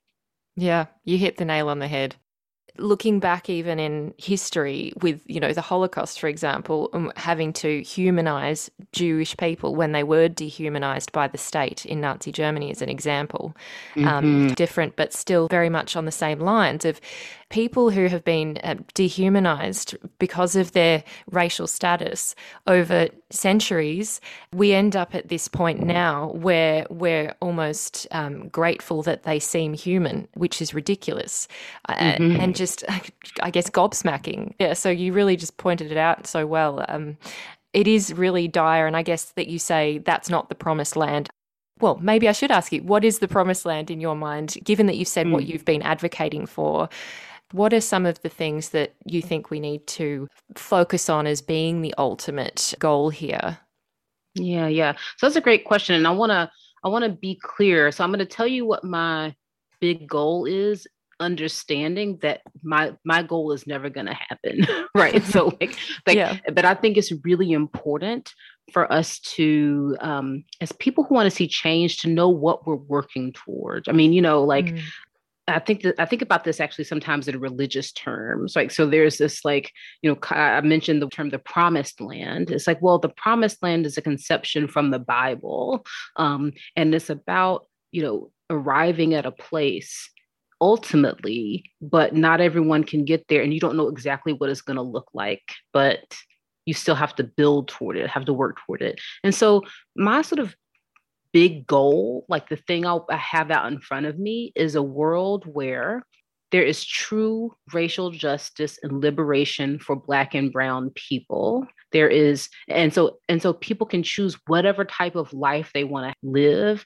People can pursue joy in any way and the state doesn't stand in the way of that. We don't have a, a, carceral system. We don't have a penal system where we just throw people away forever. That doesn't exist, and we don't need it because we don't have systems of inequality and uh, and oppression that create violent people, right? So, like, yeah. um, eh, so so like that's the big goal: a, a, a harmonious world where people have maximal freedom and maximal community. Um, so that world is, um, is, is, is, utopian. So, so what are the steps? Um, so for me, massive investment in um, the ways people relate to each other. So, so for me, that actually means community groups and especially community groups that are led by Black and Brown people that are interested in improving their communities giving funding to those groups, helping them do research so they can track their progress. And, you know, we're talking about policing, and you're probably like, what does that have to do with policing? the, the goal is that those sorts of groups um, ultimately help take over the work that police think they're supposed to be doing. Because right now, in the US especially, but I, I don't think this is uh, unique to the US, but in the US, so our police departments, our policies put more police in black and brown communities especially in cities and urban areas in order to you know watch over the community. Uh, you have police officers. I actually um, was talking to someone the other day who was like oh i'm trying to run a program where we give police officers money and they can give it to they can like buy someone a coffee or like you know help help um, uh, help someone get into a homeless shelter. And it's like, well, why is it the police role to do yeah. that? We should have alternative systems for that. Like, you know, we should have enough shelter workers and social workers that we don't rely on police for that. So, this idea, this proposal is to actually invest in resources, people out on the street and community groups. So we just don't expect police to do things that, that even they say they're not well equipped to do. So police don't want to be social workers, mm-hmm. and we should stop asking them to be. Um, so so so that's part of the vision. I think also there is a um, a federal government vision here that's really important. So um, I think uh, our uh, national government, and so and so I guess just also maybe this is helpful for context. United States has eighteen thousand plus police departments. And they're mostly locally run. So that means cities, counties, universities. My university has um, a police department that students are advocating to, to abolish. All these are run locally. So the federal government has a quite minimal role in the actual policies of police departments. That can and should change. So police departments can have national standards. Uh, there can be, uh, I mean, there Congress is considering laws right now to have national standards around um, de escalation training, around um, body cameras. And these are solutions that I am not. Uh, ex- as excited about in the sense that mm-hmm. like i think they just kind of like maintain the status quo however while we have police we should have better standards for them mm-hmm. and so anyway these are you know um, that's just a few things but there are many um, and like I hope you get a sense of my like general orientation around what the solutions look like. Yeah, absolutely. I really am so grateful, Monica, for what you've been sharing with us today and your really fascinating insights and all the great work that you're doing in this area, not just academically, of course, but as you have mentioned in this conversation, working with community groups directly in this whole area of police reform, questions of criminality, even, and also racial justice and police violence. So um, I know I could ask you a lot of other questions, but um, we'll leave it there for now. And um, thank you so much for joining us today. Well, thank you for having me. It was a fun conversation. This is a podcast from Triple R, an independent media organisation in Melbourne, Australia. Triple R is listener supported radio and receives no direct government funding. If you would like to financially support Triple R by donating or becoming a subscriber, hit up rrr.org.au to find out how. And I know that my next guest will be very, very popular um, with you, given that we had him on the show in 2017 uh, at the beginning of the life of this show. And his name is Dr. Jack Pascoe. Uh, Jack is a Yuin man. He's also a conservation and research manager at the Conservation Ecology Centre in Cape Otway. And I'm going to be chatting with Jack uh, right now about his essay, which features in Animals Make Us Human. Um, it's a really wonderful book that's been edited and put together and features a number of um, scientists, ecologists, writers, uh, photographers, all kinds of people from all walks of life who are passionate about animals and the environment. And Jack has written an essay called Living for Country What Else Is There to Live For? And uh, I welcome Jack now. Thank you, Jack, for coming back onto the program and chatting with us once again. Thanks for having me back, Amy. Oh, it's a real pleasure. And I know that so many people were interested in what you had to say last time. And I think we'll pick up on some of the themes from last time um, towards the end of this conversation. But I wanted to start from the point of your essay in Animals Make Us Human. Um, I was really, really struck by your essay um, because of your connection to country, particularly the fact the opening line, I guess, is illuminating in the sense that you say, I was born in Carlton, but I was grown on Cape Otway. And you talk about these formative um, years in your life where you're out camping uh, but you then also go to talk about the colonial history of Cape Otway and um, how Cape Otway came to be named. I just wonder, could you share with us that? Um, naming history and what Cape Otway's actual name is. Yeah, so um, I guess the name Cape Otway comes from a um, someone in the Royal Navy who, who never managed to, to reach uh, the continent. So um, a bit of an awkward name, really, for a bit of country with, a, with an old history of, of, people living here. So um, I guess I pointed that out. It, it, just seems strange all across Australia that there are so many places named after people who, with a real uh, minor connection um, connection to this place. Um, its real name, and, and, this is a bit of research that um, really my father did when he was working um, on Aboriginal languages um, some decades ago. Um, uh, we, to the best of our knowledge, um, the, the, name for Cape Otway is, is Bangerak or Bangara, um, and it, it, refers to the, the shape of the dunes on Cape Otway. It, it uh, basically translates to uh, a knee of, of sand, um, which if you ever, you know, it's a lovely way of describing sand dunes. Uh, the, the, the, the, dunes of sand uh, of Cape Otway are, are stabilised um, sand dunes that have been uh, created in that shape by the, the action of um, of wind over a long period of time and stabilised by by the woodlands. But um, a much nicer name, I think, than Cape Otway. Mm, yeah, absolutely. I feel like it should be changed. Yeah, look, it, it would be nice, but then uh, no one would know where they were going to. But um, I, I, agree with you, Amy. It would be nice to see more acknowledgement. I, I think keeping in mind that um, this bit of bit of country that, that I still live on and, and work on on Cape Otway had a pretty um, intense um, uh, first contact period, and, and there are very few people to to probably verify some of the the, the language words that we know for the area, which which is a sad thing, and um, I guess it just uh, it just goes to that that hard history that the place has had. Mm, well, that's exactly it. And you go on to describe that in the second page of this essay when you were talking about um, the settler conflict and violence against Aboriginal First Nations people, and in particular the Gadubanud, um, and how essentially, as you say, we don't have access necessarily to much of their knowledge and particular language because of the conflict and the violence inflicted upon them.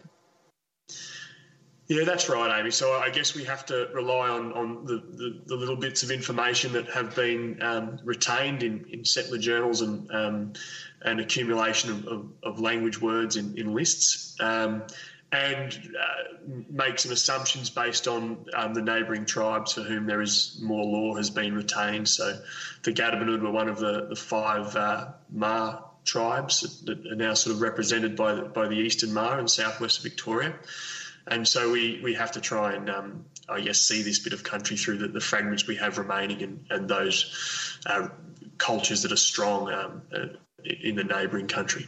Mm. I when I was doing a little bit of research into them um, to try and see what had been discussed about their practices and um, how they lived on the land. It seems like some of those settler diaries and um, the, I guess, what we would, as a historian, term a primary document, um, have varying levels of reliability and certainly do have um, white racist attitudes embedded within them because of the time, of course. Um, some a lot of that hasn't changed even today, um, but some of it was. It seems perhaps people have misunderstood a lot of the time how uh, Aboriginal people have organised themselves um, within their tribe and you know their hunting practices, for example. Yeah, but I, I, don't think that's uncommon across Australia. You know, we have to take a lot of those written primary records um, with the understanding that uh, it was a different mindset that the colonial people had, um, and, and, we have to try and understand those practices that are talked about with that in mind.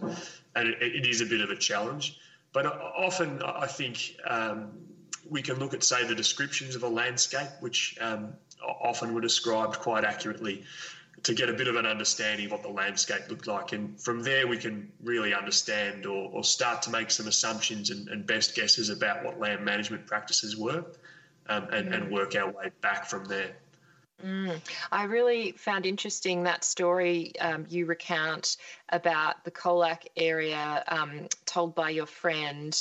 Uh, Kira Wurrung, Kira Wurrung uh, lawman John Clark, and the, how Indigenous Australians related to their country. And I wondered if you could share with us that that story.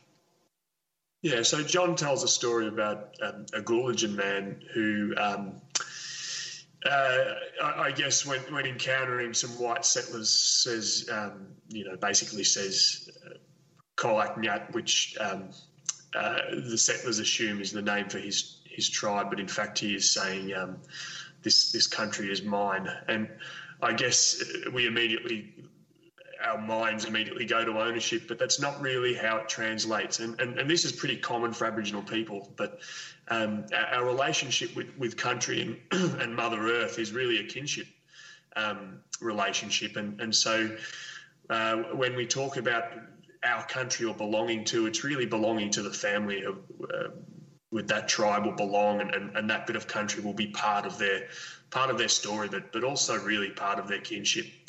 Um, so it, it is a different way of seeing um, uh, custodianship of custodianship of country as opposed to ownership, or it's more around responsibility to to that family member really, and and um, it, it's really why I refer to country as, and, and and Mother Earth as as being part of part of our kinship. Mm, it makes a, a, lot of sense um, what you're saying there, and certainly one of the beautiful features that you highlight in this essay is the fact that um, the Colac, sorry, the Cape Otway, uh, Bangerak country area is home to some really phenomenal forests and gums, as well as um, other animals, birds, uh, marsupials, and mammals, for example. And so, um, you know, there's some really beautiful features on country in this particular area. Um, I wonder if you could share with us that personal connection to country um, at, at that localized level in terms of what um, you get to observe and be part of and also be custodian of in your work. Yeah, so look, it's interesting, and, and so I spent probably the, the, formative years of my life on, on on Cape Otway.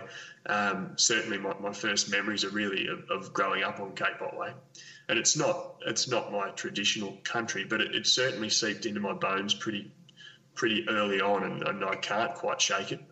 Um, and and it, it was really um, beautiful woodlands that, that I that I grew up in. So um, a closed closed canopy of of um, of, of white branched manna gums with a, a, really open understory, lots of grasses, herbs, and and, um, and forbs.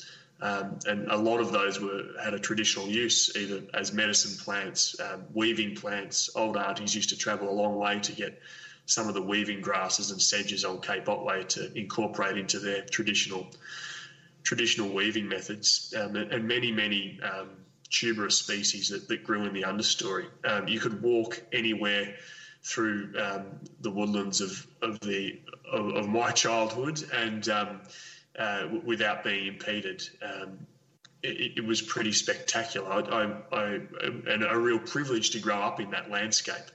Interestingly, it had been kept open. It was a culturally, it was kept open as a cultural landscape for, for many reasons. One of them, it needed to be a productive landscape for the for the local mob in, in producing food, fibre, and medicine.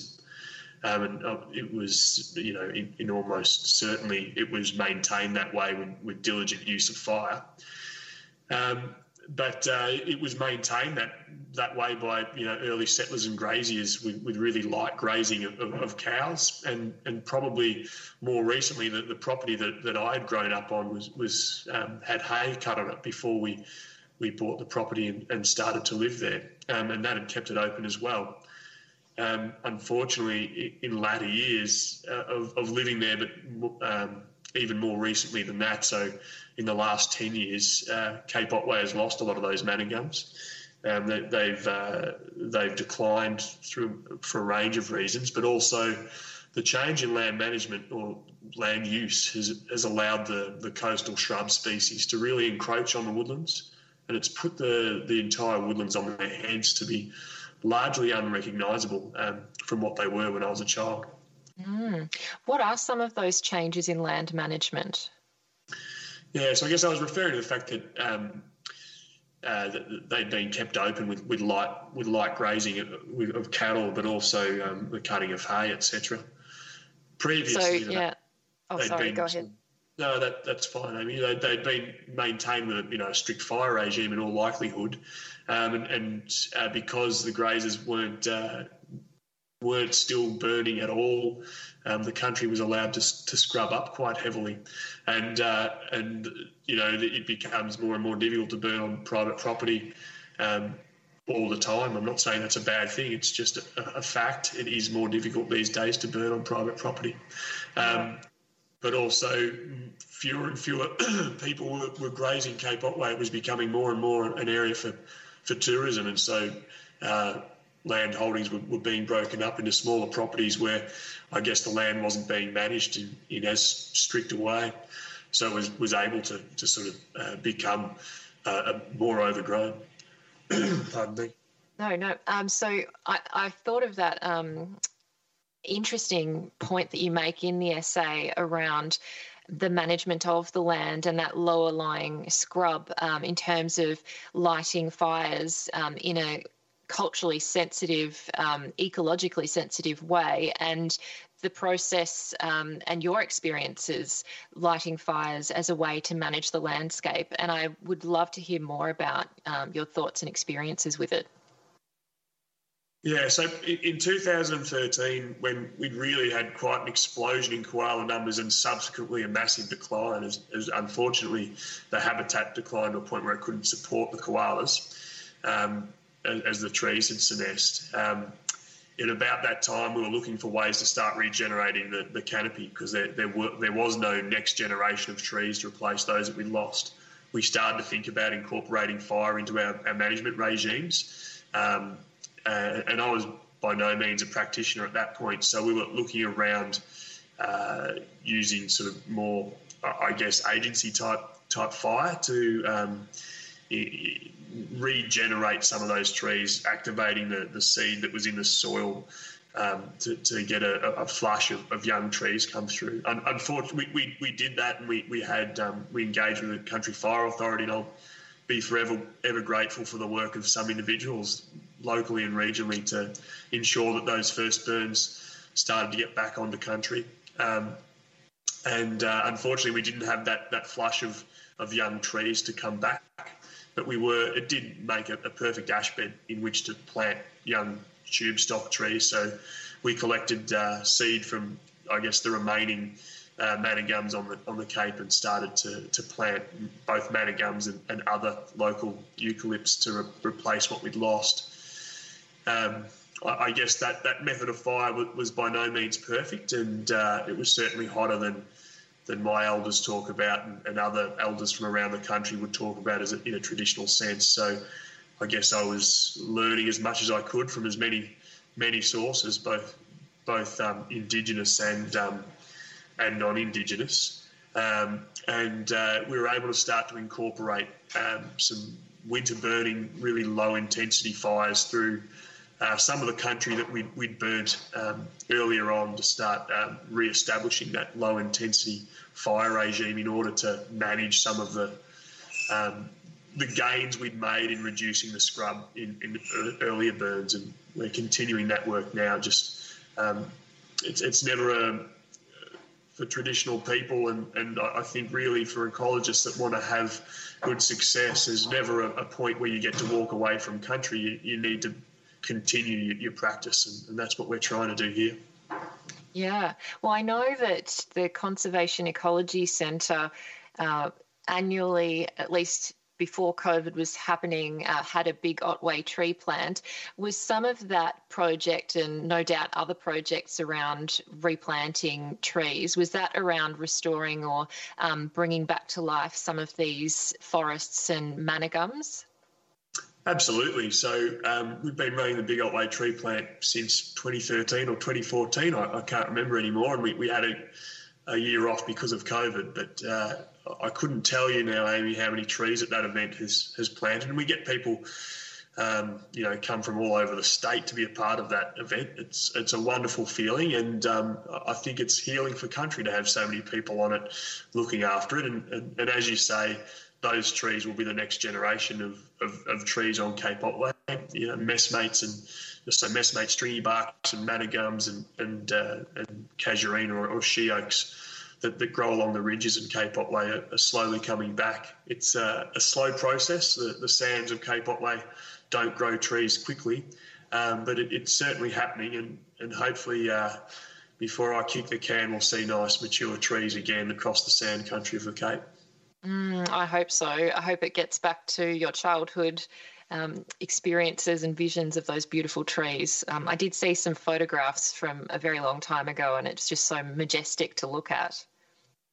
Yeah, it, yes, it felt like everywhere you walked on the Cape, uh, you were you were basically walking under a big bower of, of, of, canopy. It was it was pretty it was pretty spectacular country. Um, and uh, whether or not it, it's it's in that state when I when I do uh, pass over, um, I, I, hope that we can we can all hand on heart say it's on its way because uh, as I say, caring for country is, is an ongoing thing, and um, in order to get there, these these programs that we've started are going to need to be maintained. Mm. And there are a number of um, very charismatic species of animal as well that live in Cape Otway and also birds. Um, and I just absolutely love getting to see the king parrots uh, when they land, you know, at breakfast time and kind of look at you really curiously through the window. Um, it's just always really so beautiful to get to know a lot of the um, flora and fauna in that area.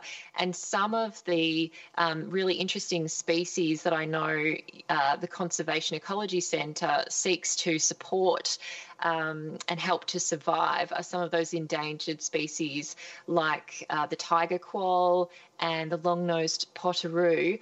Um, I wonder if you could share with us some of the updates or um, developments around conservation of these species that uh, you particular you in particular and others at the centre have been trying to protect yeah, it's, it's interesting that you mentioned king parrots. Obviously, they're an important pe- uh, species for the Gadubanud. So the Gadubanud means speaking the king parrot tongue, um, and like all of the Ma Ma nations, they're they're basically their language is named after the, the sound of something. But um, yeah, an, an, important species for this area, and, and, I, as you say, grew up watching them on the deck of our our, our property. Um, being cheeky fellas, but um, I, I, guess some of the work of the Conservation Ecology Centre focuses on on some of those, and, and particularly mammals. As, as you say, we, we, worked a lot with tiger quolls. We're spending a lot more time now working with uh, what we call critical weight range mammals. Basically, that refers to the fact that they're really uh, likely to go extinct. That's been the, the history of these types of mammals. So we're talking about bandicoots and potoroos. Um, working a lot um, in some of the, the stronghold areas in the Otways for, for potoroos and bandicoots in particular. So one place is the Carlisle heathland on the on the western flank of the of the Otway Range, um, on the, the boundary of Gadubanud and Kirrawurrung country looking at how we can protect some of those populations that are uh, are really important, special places, but also important given um, they're becoming bastions. If you, if you look at the 1920 bushfires, some of these species, um, their range is uh, is probably really under threat from some of the, the habitat decline. So Otway populations could be really important as we sort of look into the future of, of climate change. We're, we're expecting some more severe bushfire weather in the Otways, um, and that western flank, which is drier um, in, in, the Carlisle heathlands, um, we can expect it to uh, to burn more frequently, and therefore um, there'll be more fuel reduction burns there in order to mitigate some of that impact. Um, and we know that you know whether it's wildfire or planned burns, those medium-sized mammals like the bandicoots and the potoroos. Um, have a fairly rough time once the cover's removed from from fire. So, we're really working hard um, on, a, on, a, number of projects to understand what fire means for those species and how we can do it better and work with the agencies to ensure that we can minimise the impacts on, on some of those really charismatic and important species. Um, not, not only just for their own threatened status, but the fact that they have a really important role in distributing fungi around the forest and, and aerating soil and turning it over. So um, that, that's a lot of our works currently um, beyond the sort of restoration on Cape Otway, but we're really focusing in on those uh, vulnerable medium-sized mammals. Mm. Uh, yeah, I remember mentioning last time that there's um, even a craft beer that's named after one of these species um, called the Spotted Ale, which you can get from Prickly Moses. And um, I wonder, I think it's still available because I did see it in a window like last year in lockdown, um, and uh, 100% of the profits um, was were going to your um, conservation ecology centre in Cape Otway. So um, there's even, I guess, um, they're that charismatic that they can be on a, a beer bottle as well. Yeah, the Quoll's a pretty uh, charismatic fella, and um, yeah, look, I'd encourage you all to drink that beer because it might just keep me in a job, Amy, and that's that's very close to my heart. I think that's um, a challenge everyone here can listen to and take up. I hope. Um, yeah, you can. You still can get it. I, I did get to see that. And um, Jack, one of the other things we talked about last time, and we have just briefly referenced it, was also the status of koalas. And I know that in the news uh, more recently, after the catastrophic bushfires of 2020, we saw that there were a number of areas that affected koalas, and we saw um, some of the harrowing imagery of all kinds of mammals being affected and birds uh, by the fires. I wondered whether um, the status of koalas in Cape Otway is um, different to the status of koalas in other areas. Are they um, as much under threat in Cape Otway as other areas, or is it the reverse? Yeah, it's probably a really tricky question to answer in some ways. I, think um, it's really important that we acknowledge that in some areas of the country, um, fire and, and climate change and development are significantly reducing the viability of koala populations across the eastern seaboard. Um, I think that's a message that, that, we need to make very clearly. Um, I guess the, the, the, conversation is not as simple in, in areas of, of Victoria and South Australia, where um, overabundance of koalas in, in certain habitat types associated with certain eucalypts. Um, the, the, story isn't that simple, and we, we have issues with overabundance. It's it's as much a threat to um, animal welfare as it is to um, the, the chance of the persistence of, of koalas in those areas to the point where you know there have been large scale collapses of, of, of koala habitats associated with overabundance. For instance, Cape Otway, and you know those of us that, that live in those places at those times and have to witness numerous animals starving to death um, will uh, will never forget it. it. It's not a it's it's not something that anyone wants to see. Um, but uh, yeah, certainly there are lots of strong populations of koalas across you know southern Victoria and into South Australia, often associated with gums. Also, issues of, of overabundance of koalas or, or abundance of koalas in, in blue gum plantations, and issues with, with animal welfare come harvest time.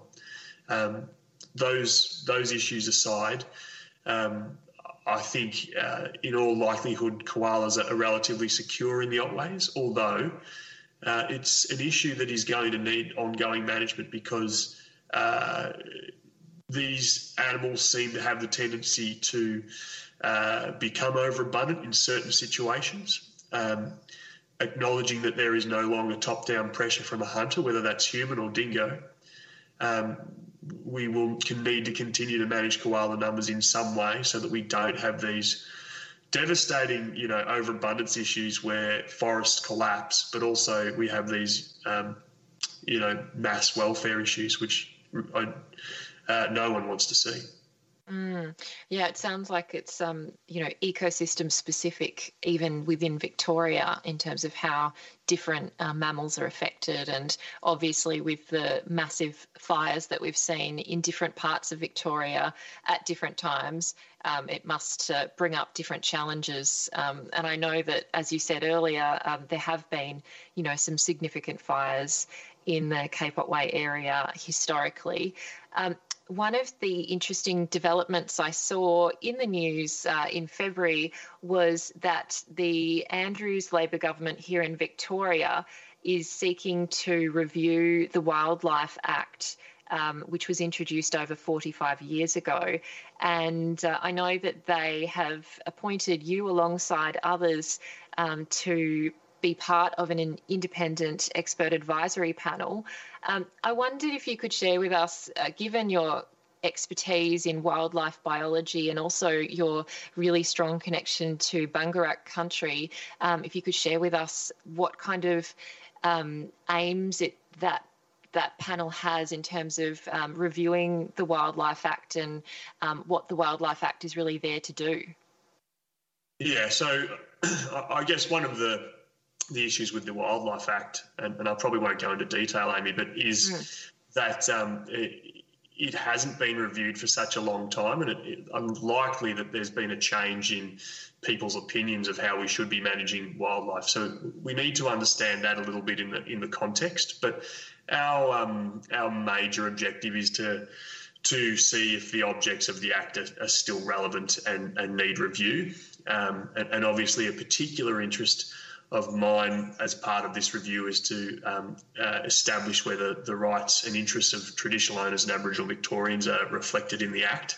Um, and and how uh, those those groups um, would like to see their rights um, reflected in, in, new legislation. So, um, yeah, a, a, broad overarching look at, at, the objects is what we're looking for, considering it, it just hasn't been reviewed for such a long time, and looking at how the legislation interacts with other other pieces of, of legislation, including the flora and fauna guarantee, etc. So, um, a big piece of work. Mm. Um, and in this uh, essay, you conclude with um, a really pertinent point, which I wanted to conclude on in this conversation. Um, I'm just going to quote from it. So you say, quote, so for me, a trained wildlife biologist, it's not animals that make me human, it's country that does that. Because country is everything, including the totems and the people who live on her. And it doesn't make me human so much as it shapes my life and sets out my responsibilities. It gives me my law. And while Bangerak country, Bangerak is not my traditional country, I know I have the responsibility to care for it as it has played so great a role in my creation.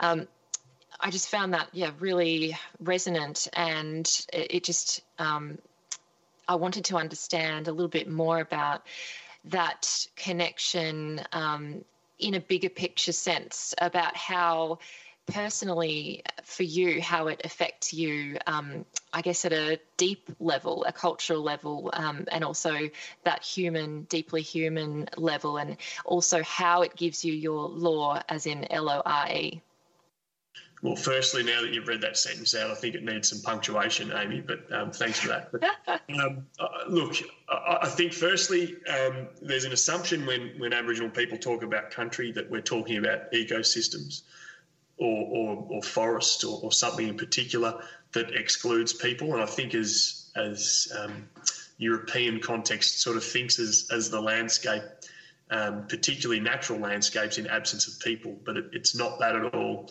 And, and for us, uh, people belong to country, and and each bit of country has its own story, its own dreaming or law that that needs to be held by people that understand that piece of country.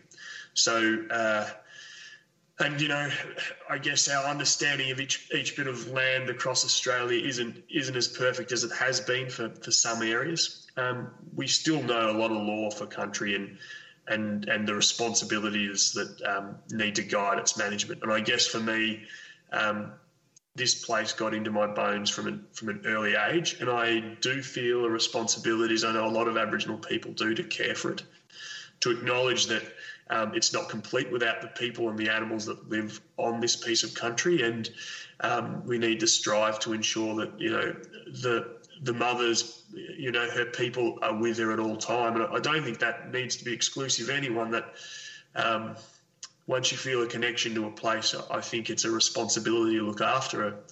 Um, I certainly hope that you know um, black, brindle, white, whatever. Um, once you really feel a connection to a place, um, you feel it that, it, that it's on you to make sure that, that she persists in some way and, and um, you can do everything you can to help that piece of country be healthy. Mm. Well, I know that you have just described how you're doing that, and no doubt a number of others that uh, you work with in all your various roles, including um, working with local land care as well um, and being the chairperson of the Southern Otway Landcare Network. Um, Jack, it's just been really wonderful to chat with you to explore these um, topics more and to hear about your personal story and also um, connection to Bangerak country, which is, as we've said, very majestic and magical. And uh, if people haven't visited for a while, it's probably a good idea to get down there and maybe uh, when the big Otway tree plant happens again, that they can get involved in that as well. Yeah, absolutely, Amy. I better point out that I'm no longer the chair of the Southern Otway Landcare Network because I wouldn't want to take away from the wonderful work of the current chair. But absolutely, get get down um, this way and uh, and help us out at the Big Otway Tree Plant. Um, it, it's always good fun. And awesome. Yeah. I guess the challenge to everyone is, uh, you know, when you are out on country and away from the cities and towns, and form that con- connection with a piece of a piece of spirit, a bit, piece of spirit and land, and and learn to understand it and care for it, because it, it's not just on the people who live in in the regions. Um, if we're going to do this, we're going to have to do this as an entire society, or we're, mm. we're not going to. It's not going to work. Thanks so much, Jack. I really appreciate that call to action. Cheers, Amy. I'm Amy Mullins, and you've been listening to the Uncommon Sense podcast. Uncommon Sense is a radio show broadcast on 3RRR FM in Melbourne every Tuesday between 9am and 12pm.